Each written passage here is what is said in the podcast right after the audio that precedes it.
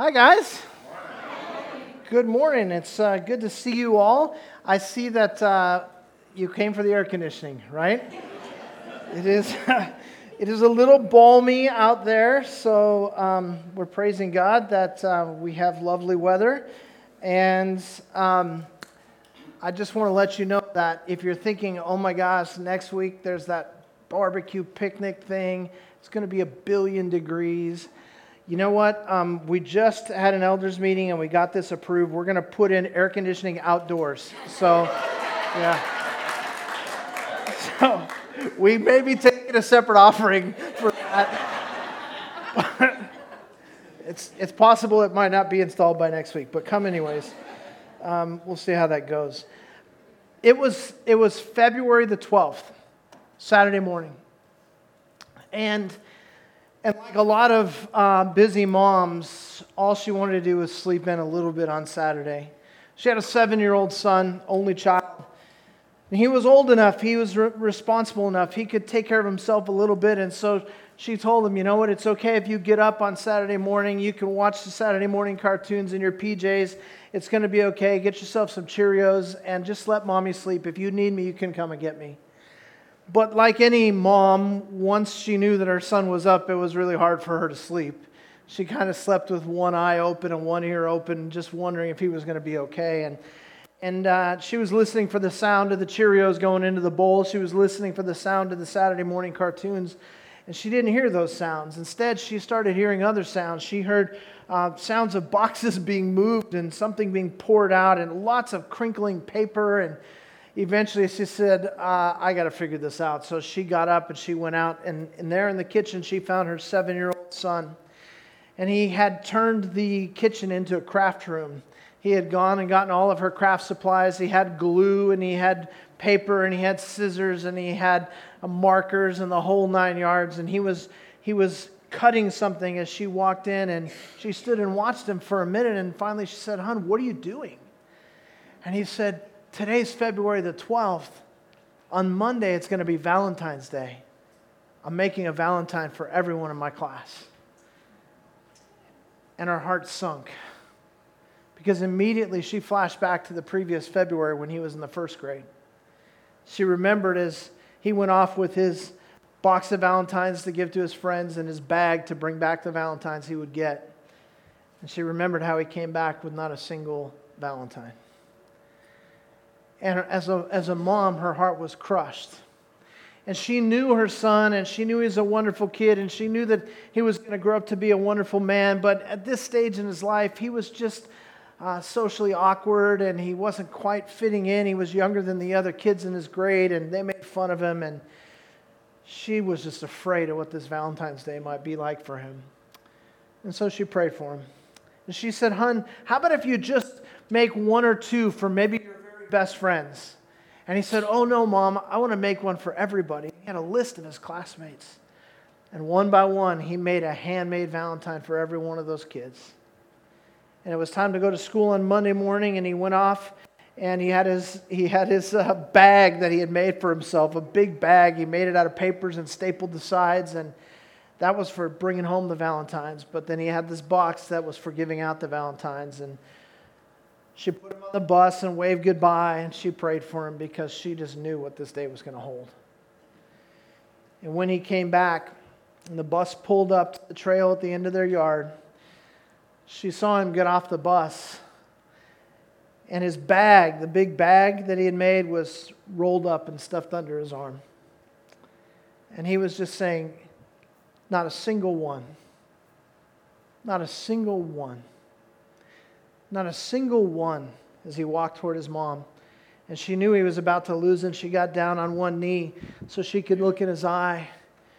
And she lifted up his chin to see the tears that were undoubtedly there. She saw this beaming smile. And he said, Not a single one of my classmates went without a Valentine today.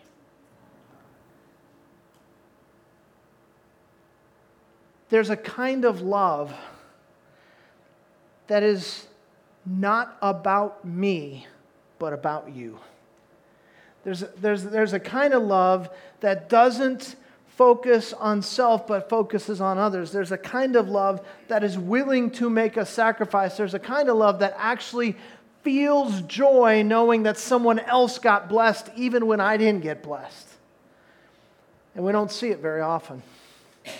In fact, we never see it perfectly except when we look in the pages of Scripture and we see God's love and we understand. And we talked about this last week because we've been in the, in the uh, first letter of John, First John, and we've been in First John all summer during this Summer of Love series. And this theme of love keeps coming up, and it's not done. We're going to turn the page next week to chapter 4, and you're going to find that chapter 4 is about, guess what? Love. And he's just going to keep hitting this theme of love again and again from every angle. It's almost as if John is of the opinion that love is, a, is an essential characteristic of the Christian life. And, and yet, as I said last week, he uses this Greek verb agapeo, which is this, this unconditional love, this sacrificial love, this other centered love. And he calls us to love that way. And he doesn't just call us to love that way, but he basically says, if you're a Christian, you will love this way. And if you don't love, you're not a Christian. Now, that's a pretty harsh statement, especially in our culture in our day and age when the idea is, well, I'm an American, I'm not a Jew, and I'm not a Muslim, and I'm not a Buddhist, I guess I'm a Christian. And John says, no, folks, we, we need to be a little more careful.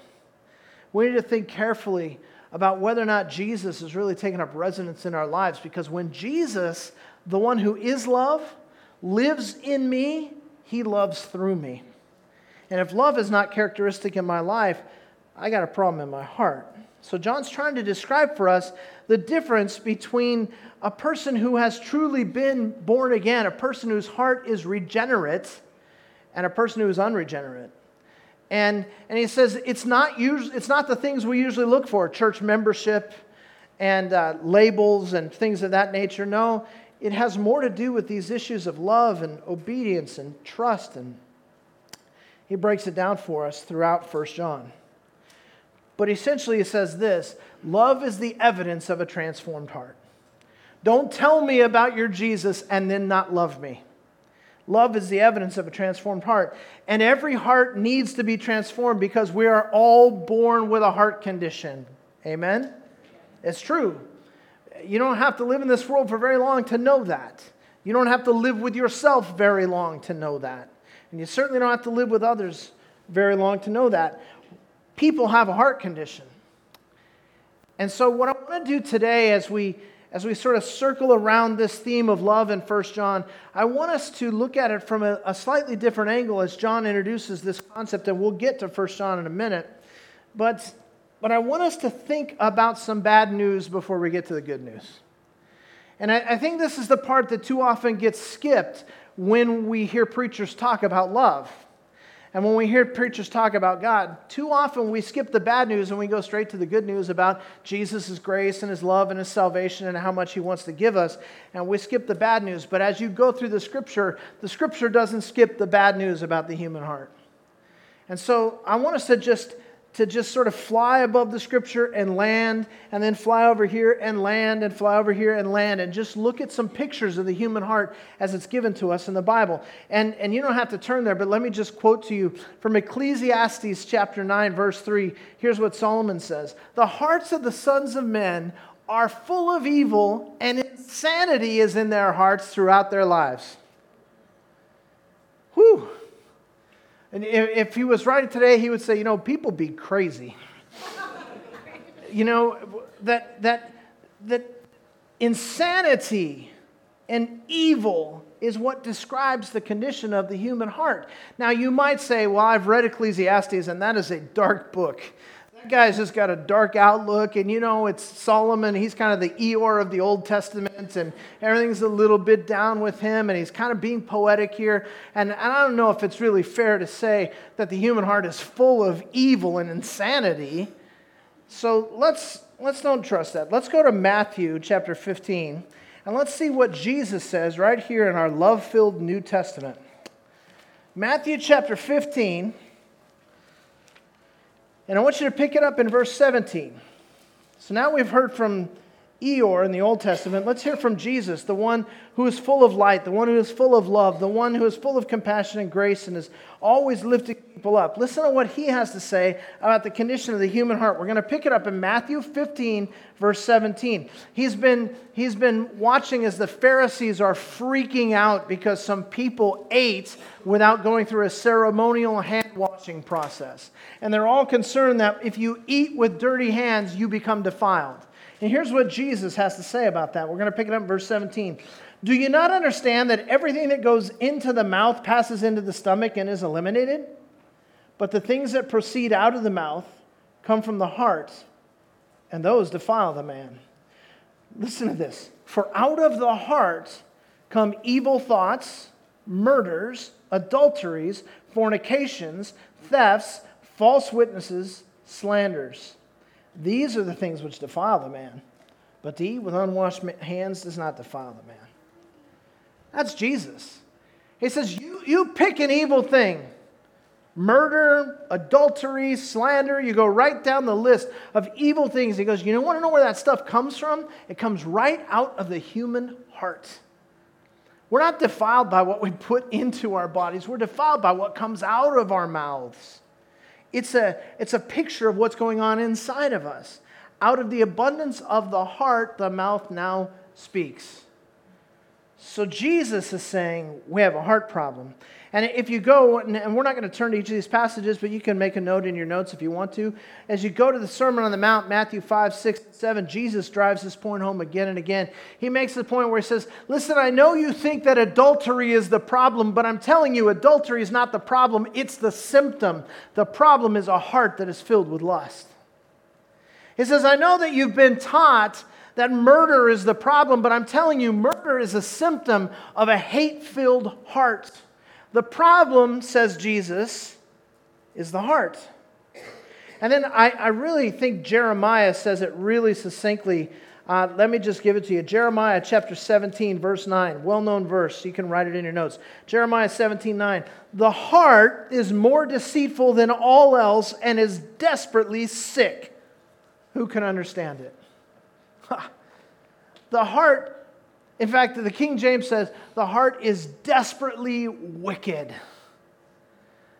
Who can even know their own heart?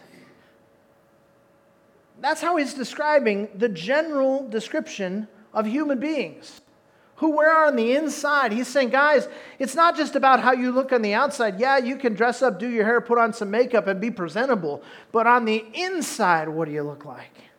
And what he's saying is the general condition of people is we don't look so good on the inside because God doesn't look on the outward appearance, he looks upon the heart. And apparently, in general, he doesn't like what he sees. Let's look at it again in Luke chapter 6. Luke chapter 6, verse 45. Jesus takes the description further. Here's what he says The good man, out of the good treasure of his heart, brings forth what is good and the evil man out of the evil treasure brings forth what is evil, for his mouth speaks from that which fills his heart. So he's saying, listen, if you want to evaluate yourself, and, and we all want to know, am I good or bad? Am I better than so and so? Where do I fit on the good bad scale? I talk to so many people who want to say, you know what, um, I'm not perfect, but I think my good deeds outweigh my bad deeds, and I'm a pretty good guy, and you know, my heart's in the right place, et cetera, et cetera, et cetera. Jesus says your heart's not in the right place. He says that the good man, out of the good treasure of his heart, does good works.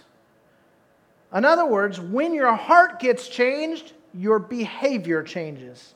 And if your heart is not changed, you will continue to bring out of that broken, if you will, heart, broken works. And you can look at your own life and see whether you've been transformed. And, and guys, this is no wonder that the fight against crime in our nation continues to fail. It doesn't seem to matter how many laws we make, how many police we hire, how many newfangled security systems we put in, or how many prisons we build. We can fill all the prisons because people keep breaking the law. It doesn't matter how many classes we give them on how to rehabilitate yourself and do better. All the statistics show that if a person doesn't undergo a foundational transformation in their heart, they're going to keep bringing forth the bad works that got them in trouble in the first place. And it would be great if we could just sit here as, as Christians, as many of us are Christians here today, and we could sit here today and go, well, man, I'm so glad I'm out of that. I'm so glad this doesn't affect Christians. But in fact, the truth is that even for Christians who have been born again and have a new heart, we still struggle against the flesh. That's just one of the reasons why I always get on my soapbox and go, you guys, we cannot be known as judgmental when we have the Holy Spirit and the Word of God and still struggle with sin. How in the world can we wag our fingers at people who don't have the Holy Spirit and don't have the Word of God and struggle against sin? So, so it's still a human issue, even for believers. And, and I think maybe the passage that speaks to this the most loudly is in the book of Romans. So let me take you to Romans 7. I know some of you are saying, I thought this was a First John study. Trust me, we'll get there. Romans chapter 7, verse 14. Now, this is written by the great apostle Paul. Most people would put him in the hall of fame of godly people, one of the godliest people who ever lived, one of the heroes of our faith. Listen to what Paul says about himself now. He's talking about himself in Romans chapter 7, verse 14. For we know that the law of God is spiritual, but I am of flesh, sold into bondage to sin. For what I am doing, I do not understand. For I am not practicing what I would like to do, but I am doing the very thing that I hate. Anybody recognize that? Is that familiar to anybody? The very thing that I hate, I find myself doing. But if I do the very thing I do not want to do, I agree with the law, confessing that the law is good. So now no longer am I the one doing it, but sin which dwells in me. For I know that nothing good dwells in me, that is in my flesh. For the willing is present in me, but the doing of the good is not. For the good I want to do, I do not do, but I practice the very evil that I do not want. Did you follow that? It's kind of Dr. Seuss like. Do you follow that? But if I am doing the very thing that I do not want, I am no longer the one doing it, but sin which dwells in me. I find then the principle that evil is present in me, the one who wants to do good. So he's saying, I have been transformed. I am a Christian. I am a new person in Christ, and I want to do good. See, one of the, one of the big differences between people who who have been uh, born again and those who have not is the scripture tells us that among those who have not been born again, there is no one who does good. They don't even want to do good. They don't even seek to do good. Now, does that mean that there are no good deeds done among unbelievers? No, that's not what it means. It means that, that everything we do is tainted by our selfishness. Nothing that we do stands alone and is holy. But he says, I at least want to do good, but I practice the very evil that I do not want. Pick it up, verse 20. But if I am doing the very thing I do not want to do, I am no longer the one doing it, but sin which dwells in me. I find then the principle that evil is present in me, the one who wants to do good. For I joyfully concur with the law of God in the inner man. But I see a different law in the members of my body, waging war against the law of my mind and making me a prisoner of the law of sin which is in my members. Wretched man that I am, who will set me free from the body of this death? I mean, it's just like he's crying out so frustrated because apparently he keeps stepping in the same holes. And he's saying to himself, according to what I understand of the gospel, I should be living a different life than I'm living, but I want to, but I keep struggling. Now, this is a guy who's pretty spiritually mature and still struggling. Now, he says he calls himself a wretched man. Elsewhere, he calls himself the chief of all sinners. And he cries out, Who will set me free from the body of this death? And then the news gets better. Verse 25 Thanks be to God through Jesus Christ our Lord. So then, on the one hand, I myself, with my mind, am serving the law of God, but on the other, with my flesh, the law of sin. Therefore, verse chapter 8, verse 1 Therefore, there is now no condemnation for those who are in Christ Jesus. That was the time where you stand up roaringly applauding God and you scream amen, right? You missed it. Let me read it to you again. Therefore, there, there's no condemnation for those who are in Christ Jesus. Yeah, yeah. Yeah you get half credit. For, for the law of the Spirit of life in Christ Jesus has set you free from the law of sin and death. For what the law could not do, weak as it was through the flesh, God did, sending his own Son in the likeness of sinful flesh, and as an offering for sin, he condemned sin in the flesh, so that the requirement of the law might be fulfilled in us who do not walk according to the flesh, but according to the Spirit. Paul is making this argument if you are a Christian, you've been given a new heart, but even that new heart is not yet perfect. You're still going to be dealing with the flesh. And he says, But those of us who are no longer under condemnation have been set free from the law of sin and death. We no longer walk according to the flesh, but we walk according to the Spirit. But two, three weeks ago, Pastor Byron was up here and he, he came across that passage where it, it says in 1 John that no Christian sins. And, and I remember very well what he said because I had my pen ready and I was ready to hear what, how he explained that. And what he said is, I don't understand that. Pastor Doug's going to have to explain it. and that's why he's not here today. I mean, I could have done that. That's why I gave him that passage. But here's the deal, guys. All throughout First John, he's making this argument that a real Christian, while he is not perfect, he is marked by godliness. He is marked by the love of God. He is marked by the love of people. He walks with God. Does he sometimes stumble? Yes, but he walks with God. And so Paul is saying, although I still stumble, even as an apostle, I walk with God because of what He's done for me, not because of what I do, but because of what He's done for me. And, and, he, and he makes it very clear that when he sets us up to walk by the Spirit, walking by the Spirit means walking in love. Galatians chapter 5, verse 22 the fruit of the Spirit is love. So, as we allow the Spirit to indwell us and to control us, and as we submit and are filled with the Spirit, we walk according to love. So, he says, Yes, we have a heart problem, but God has given us a new heart, and He makes it possible for us, inasmuch as we're surrendered to God, to actually live according to love. And John's been talking about love that shows itself through sacrificially meeting the needs of others. And now, that I'm finished with the introduction, turn to 1 John chapter 3. 1 John chapter 3, I just want to remind you what we looked at last week, verses 17 and 18. For whoever has the world's goods and sees his brother in need and closes his heart against him, how does the love of God abide in him? Little children, let us not love with word or with tongue, but in deed and in truth. So he's talking to us about living out our transformed lives through love. But now he wants to talk to us about our hearts. So let's continue, pick it up in verse 19. He says, We will know by this that we are of the truth, and will assure our heart before him in whatever our heart condemns us, for God is greater than our hearts and knows all things.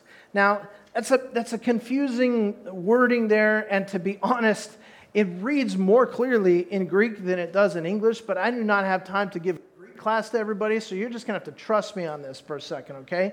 There's a word here, and, and depends on your translation. You may have it this way, but in, uh, in verse uh, 20, and whatever our heart condemns us, no, in verse 19, we will know this. We will know by this that we are of the truth and will assure our heart before Him. That word assure uh, is, is, I think, better translated as persuade or convince. And, and maybe some of your Bibles have it that way. New American Standard has it as a sure with a footnote, but, but, but really the, the thrust of the word is that, is that convincing of our heart, that we have to actually go to battle with our own heart sometimes, and we have to persuade our heart to believe God. We have to persuade our heart to trust God. There, there are times when we need to lead our hearts. or let God lead our hearts rather than letting our hearts lead us. Because what we've just seen in the scripture is that unregenerate people have no business letting their heart lead them. It's just going to lead them off a cliff. And even regenerate people, believers, still have damaged hearts that are not yet fully mature and cannot be fully trusted. And so we have to sometimes persuade our hearts. We have to go to battle against the flesh. We have to stand against this tendency that we're all born with to make everything about us and to, and to live in a way that is all about me and what I get rather than about God and His glory. Now, that is quite a departure from the standard uh, wisdom of our culture today. Like, you know, basically, the culture basically teaches that what we really need to do is follow our hearts. You know, just follow your heart. Man, I wish I had a dollar for everything I've seen in social media that says in one way or another, hey, everybody, just follow your heart and you'll be fine. Not sure what you need to do, just follow your heart. Follow your passions. Follow the things that, that um, draw you. Guys, there is no more advice that is more antithetical to Scripture than the idea that we should follow our hearts.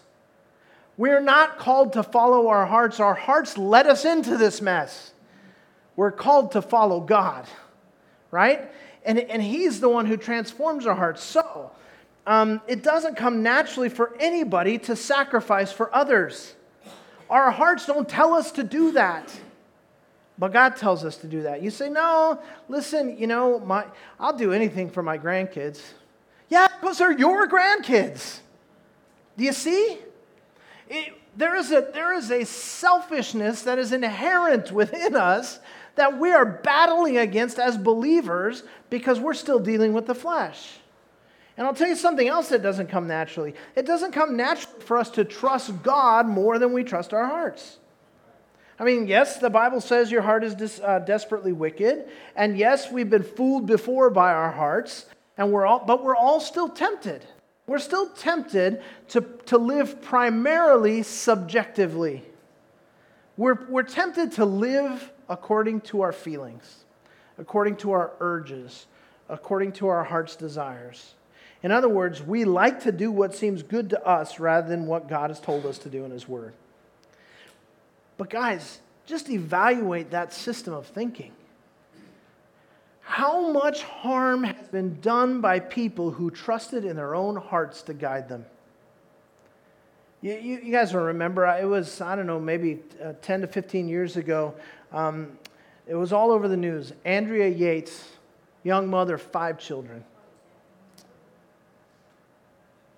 And she one by one systematically drowned all five of her children in her bathtub one day. And when asked to explain it, she said that she had always believed that she was no good.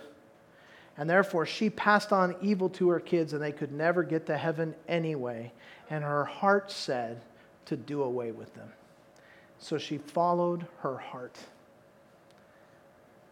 You say, well, that's an extreme example. Yeah, it is. But how many less extreme examples could we come up with? Countless millions of people have been led astray by false religions that are based upon the idea of following your heart. In fact, you know, if, uh, if you're home next Saturday afternoon and a knock comes at your door and you look through the people, and there are two nice young men in white shirts and skinny ties, and they're there to visit you, my suggestion is that you don't welcome the men. But let's say that you do, and you start listening to them. You know what you're going to find out? They're going to explain to you how there's more to meet your needs than what the Lord offers us in His Word and that there's this new book called the Book of Mormon, another testament of Jesus Christ. And they're going to tell you if you're not sure whether this is from God, here's what you do. We're going to give you a free copy of this book, and we want you to just read it. Read as much of it as you can, and we're going to come back. And, and when you read it, pray that God will confirm the truth of this book by giving you what they call a burning in the bosom, that, that your heart will be warmed as you meet with these guys every week and they, they care for you and they pray for you and they try to help meet your needs and they're these wonderful young men and they're telling you about this book and explaining away your confusion and they're telling you just keep reading and see if you get a burning in the bosom a warmth in your heart. And when you get that warmth that's god telling you that this is the truth and you should follow it.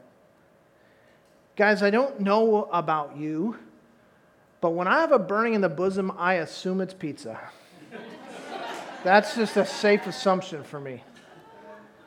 And all kidding aside, the, the, the doctrine of Mormonism is so far from biblical Christianity. Uh, it couldn't be further away. And you say, no, but don't they, they worship the same God? It says right in their sign, Church of Jesus Christ. The Jesus Christ of the Mormons is not the Jesus Christ of the Bible. Okay?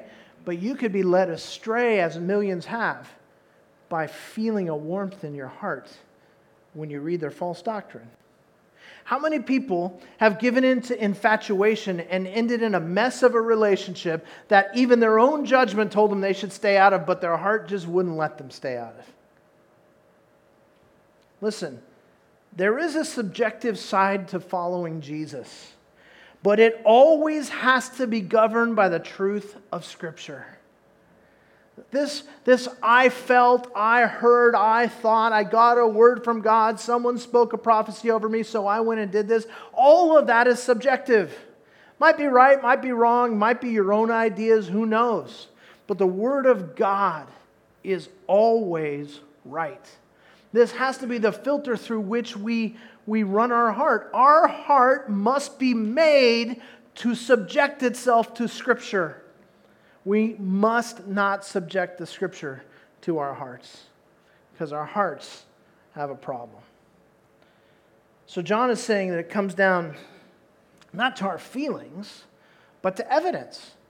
And the evidence of a genuine Christian life is a pattern of sacrificial love. That doesn't mean that everyone who sacrifices for others is genuinely born again, but it does mean that everyone who is genuinely born again sacrifices for others. It is the mark of Christianity. We live love. That's part of what it is to be a Christian.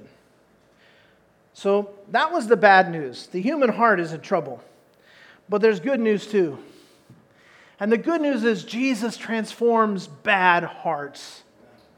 And you know, in Ezekiel, it says that when we turn to God from our sin, He will take our heart of stone and replace it with a heart of flesh.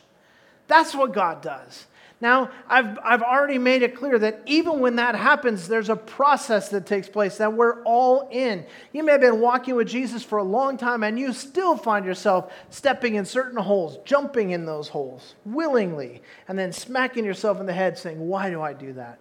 None of us is perfect. We're all in process. But, guys, we who are in Christ are characterized by walking in the Spirit, not walking in the flesh. How do you know what's going on in your heart? Look at how you walk. Look at how you live, John says. And that will give you an indication. Now let's go to verse 21. 1 John chapter 3 verse 21. Beloved, if our heart does not condemn us, we have confidence before God. And whatever we ask, we receive from Him because we keep His commandments and do the things that are pleasing in His sight. This is His commandment that we believe in the name of the Son of, of His Son, Jesus Christ, and love one another just as He commanded us. The one who keeps His commandments abides in Him, and He in Him. We know by this that He abides in us, by the Spirit whom He has given us. Now, I need to just take, it's not really a departure, but I need to go to verse 22 and spend a moment there because this, this doctrine about uh, God giving us what we ask for, I think is probably one of the uh, most commonly misunderstood teachings in Scripture among people who take Scripture seriously, among again Christians who believe the Bible, oftentimes we're confused by these verses, and there are several of them that talk about whatever we ask of God, He will give to us. Now, let's be fair. What does it say? Verse 22, it says, And whatever we ask, we receive from Him. Is that true? Yes, because the Bible says it. If the Bible teaches it, it's true. But my experience tells me that if everything that I ask for I got from God, I would have driven here in a Corvette and not a Hyundai. right? So, I mean, I've been walking with the Lord a while and I've asked for a bunch of stuff that I never got. So, so somehow there's a, there, we're missing something here. So, so, you know, this is a little Bible study tool. Remember this. Don't take a half a verse like I just did and lift it up out of the scripture and look at it on its own. Taken out of context, you can make the Bible say anything.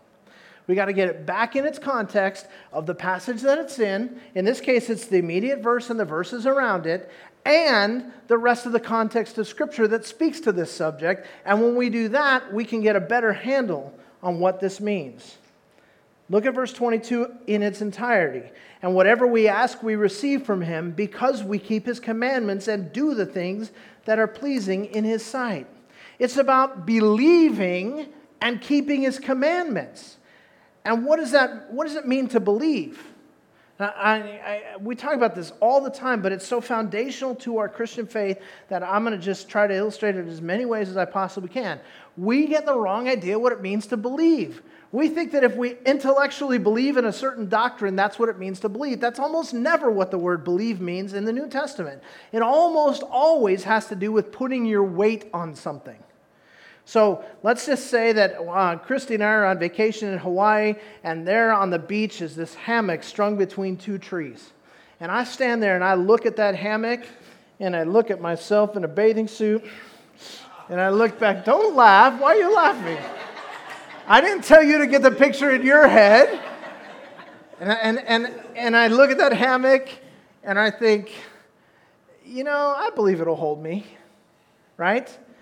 But the truth is, I'm not sure how much I believe because if I believed, I'd be laying in it, right? The truth is, I'm not sure trees will hold me, right? And but if I get in the hammock, you see me laying in that hammock sipping lemonade, I believe. That's the biblical concept of believing. So it says, when we believe God, when we put all of our weight in God, when we put all of our trust in God, which is marked by love and obedience, in that context, we can trust that God is going to answer our prayers. Why? Because the scripture says God will give us the desires of our hearts when we seek after Him, right? Does that mean that God bends to our desires? No. God bends us so that our desires match His will. And so Jesus spoke about this himself, um, and John is simply summarizing what Jesus said. So I know we're skipping around, but go to the Gospel of John now. Go to John chapter 14, and we're going to see what Jesus himself had to say about this. John 14, and we're going to pick it up in verse 12. Jesus speaking, Truly, truly, I say to you, he who believes, there's that word, in me, the works that I do, he will do also, and greater works than these he will do because I go to the Father. Whatever you ask in my name, that will I do, so that the Father may glor- be glorified in the Son. If you ask anything in my name, I will do it. If you love me, you will keep my commandments. Do you see it? Right there, he's saying basically the same thing. If you ask, I will give it to you. But what is the context? Always, when you see these verses, it's always the context of obedience and God's will for his glory. Whatever you ask in my name, that is to say, whatever you ask on my behalf, whatever you ask for my purposes, whatever you ask according to my will, will be given to you. So if what you're hoping is that we can somehow get some genie in the bottle God, that if we rub the lamp just right, he'll pop out and grant us our wishes, you're looking in the wrong place because Scripture doesn't tell us about a God like that. The God of Scripture is actually sovereign and we bow to him, he doesn't bow to us. Okay? So when it's, it's, talking about in his name for the glory of God, it's not a blank check that God gives to us so that we can write our own checks and do what we want to do. Now, who is the one who loves God? Go back to 1 John chapter 3. Let's look again, beginning in verse 21. Beloved, if our heart does not condemn us, we have confidence before God. Whatever we ask, we receive from him, because we keep his commandments and do the things that are pleasing in his sight. This is his commandment that we believe in the name of his Son, Jesus Christ, and love one another just as he commands us. The one who keeps his commandments abides in him, and he in him. We know by this that he abides in us, by the Spirit whom he has given to us. There's an unbreakable connection in true saving faith between loving God, loving people, and, and obedience to God. It's a package deal, it all comes together. And if you don't believe in God, how can you love Him? And if you love Him, how can you not keep His commandments? And if you know Him, how could you not trust Him? Because if you truly love Him, you're going to keep His commandments. And what is the greatest commandment? Love God, love people. Uh, we give you a cheat sheet. You should be able to figure this out. Love God, love people.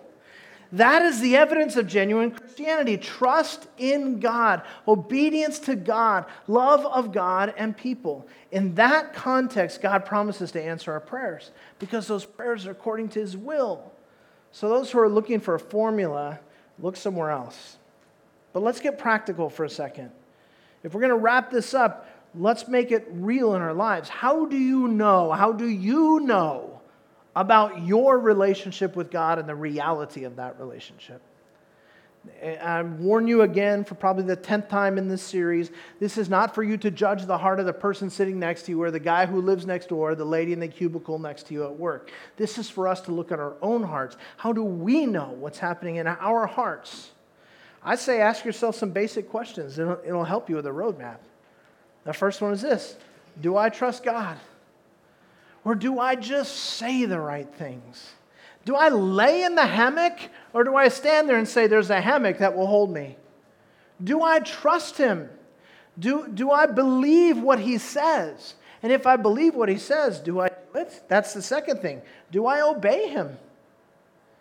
If I say I trust him, why would I not obey him? Guys, let's remember for a second who God is. Let's just a quick little glimpse. He's holy. He's loving. He is almighty. He is all knowing. He is all wise. Why in the world would I not obey a God like that? He holds me in his hands, and I can trust him. Third thing do I love others sacrificially? How am I doing in the love area? Am I, am I quick to serve others, even when it costs me something? Am I loving toward people I don't like? That's a hard one, but it's a good measuring stick. Am I loving to people I don't like? Listen, the scripture never commands us to like everyone. A lot of us don't even like all the people who live with us. It commands us to love everyone. So, love has to do with this sacrificial others approach. Do I take that approach? Is that the mark of my life? Those are the marks of true Christians. And the more you grow in your relationship with God, the more you're going to see that growing in you. Nobody's perfect, but genuine Christians do bear the mark of Christ. And the mark of Christ has to do with trust, obedience, and love. have, you ever, have you ever seen like a young mom with a toddler and she picks up the toddler and smells his rear end? right? Like, who does that, right? Every mom in the world, right? Why? Because she's trying to figure this out. Do I need to change him or can we get to the next place before we change him, right? That's what she's trying to figure out. Can this baby pass the smell test? The, the, same thing, the same thing happens when you, you go to the fridge and you want a big cold glass of milk and you see way in the back there's a carton that's been back there for some time and you pull it out and you can't really read the date. Do you just pour yourself a glass and chug that down? No, been there, done that, right? Not going to do that again. So, what do you do? You pop it open and put your nose just close enough to where you're going to get a whiff. And if you smell that sour smell, that milk is out of here, right? Does your faith pass the smell test? John's giving us the smell test, guys. He's saying, look at yourselves. Ask yourselves these questions. Am I really walking by the Spirit or am I walking according to the flesh? See, if you had asked me when, when I didn't know Jesus, if you had asked me if I was a Christian, I would have said yes. Because as a little kid in a Sunday school class, I raised my hand, I prayed a prayer, they told me that that made me a Christian. and I live in America and I'm not a Buddhist and I'm not a Muslim and all of that, of course I'm a Christian. But the interesting thing is, if you were to look at my life, what you would see is anger, hatred, malice, violence, all kinds of stuff as characteristic of my life. But once Jesus got a hold of me, some of you have known me a long time. You know me pretty well. You know me really well. And you know what? Um, I ain't perfect. I'm so far from perfect, no one ever mistakes me for perfect. But I'm not the man I used to be. And that's a mark of Jesus. I, I, ran into an old friend that I hadn't seen since before I knew Jesus, just a couple of months ago. And he didn't even know I was a pastor or a Christian. And he, he said, You're a pastor? How did that happen? That's literally what he said. Oh my gosh, thanks for asking, right? Ah. like, how did that happen? I go, I know, it's, it's not what you would expect, right? He said, no. See, the mark of a changed person. I, I'm, not, I'm not all who God wants me to be, but I'm on my way. I can see God working. I, I know that I'm becoming. And you see, counterfeit religion, where it's just about signing up and joining the club and jumping through the religious hoops, is exhausting. And it's frustrating. But when you have Jesus, he gives you what's called the abundant life. A surrender to Jesus means the abundant life becomes yours. And what are the marks of the abundant life? Belief, obedience, and love. And that leads to all the joy and peace that comes with the fruit of the Holy Spirit. So let me ask you this, and we'll close. How abundant is your life these days? Maybe you and God need to have a talk about some things. Maybe there are some corners of your heart that you've been holding Him out of. It's time to let go. It's time to bring Him back into the center of things. And the second question is this who do you know that needs the abundant life that Jesus talks about? Maybe it is that person who lives in your house. Maybe it is the neighbor next door. Maybe it's the lady in the cubicle two over. Who do you know that needs that abundant life? And is it possible that maybe, just maybe, God puts you in their lives so that they would see Jesus when they see you?